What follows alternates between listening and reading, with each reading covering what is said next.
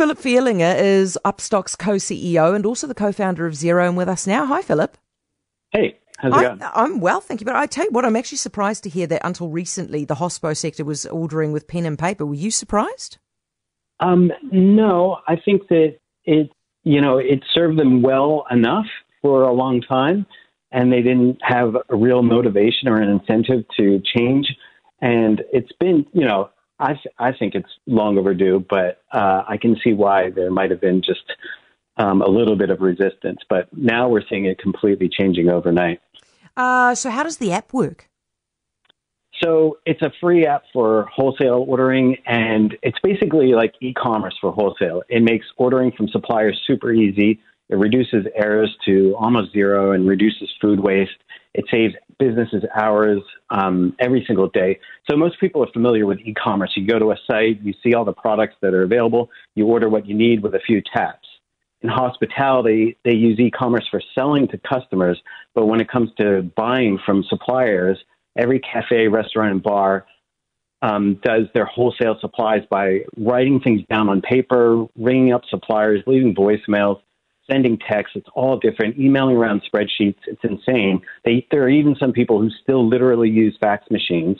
And like I said, it's long overdue for the industry to adopt online tech. And they are now. It's happening fast. Yeah. And which is great because now with the impact of COVID, especially on hospital, they really have to find ways to reduce costs while doing less work. And so, um, obviously, well, one of the things is if you're writing things down and then you're faxing them, which is a point that I think you've made, 12, 12 Chardonnay could mean you might be saying 12 bottles, but next minute you've got 12 cases turning up. So how exactly. much wa- yeah, how much wastage was going on? Um, there's one uh, fruit and produce company in Auckland that told us they're doing $2 million a year in, in wastage. Wow. So it's pretty significant. Yeah, okay. Uh, you guys did a capital raise uh, during level four lockdown, which I imagine was quite a brave thing to do. And you were completely oversubscribed and raised $3.5 million. Did that surprise you? Um, yes and no. Uh, there was a really big rally around Hospo to help Hospo survive during lockdown um, because everyone wants to make sure their favorite place stays open.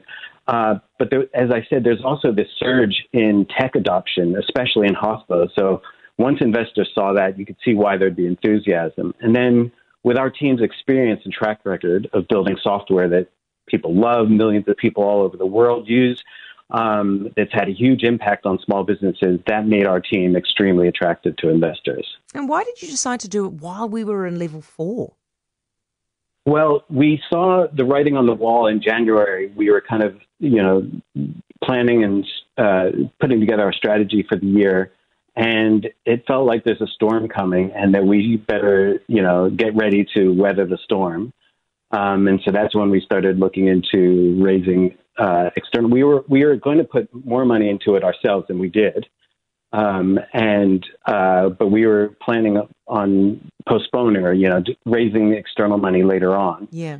And um, but when when the headlines started getting dark and stormy, we decided we need to accelerate that and raise money now.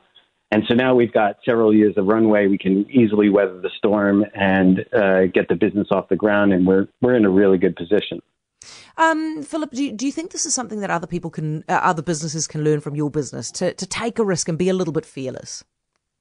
Yeah, I mean, my philosophy has always been dream big, but start small. Um, I started my first business in 1994 eh, during a recession, and uh, my first client was actually the Beastie Boys, and they were my favorite band. That project was my wildest dream come true.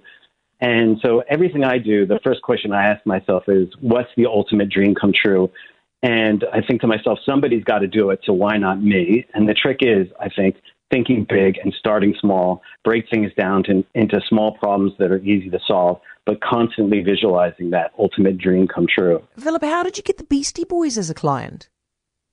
Um, well, I emailed a kid. He had made a fan site uh, for the Beastie Boys. It was one of the very first websites on the internet. And um, I had this idea. I said, "Hey, I'd love to get you involved and work to work together and collaborate with you." Ironically, actually, before that, I went to their record label. I went to Capitol Record, uh, Capitol Records, and showed them this idea that I had for online music stores and, and uh, interactive music videos. and they completely laughed me out of the building and said, "We're we sell CDs. What are you doing with computers? We have nothing to do with computers." Yeah. So ironically, this kid in um, in in the mid America was doing a fan site, and he said, "Actually, the Beastie Boys were just at my house. Do you have anything you can send me?" I sent him a sample, a demo of what I was talking about, and they were blown away and immediately hired me.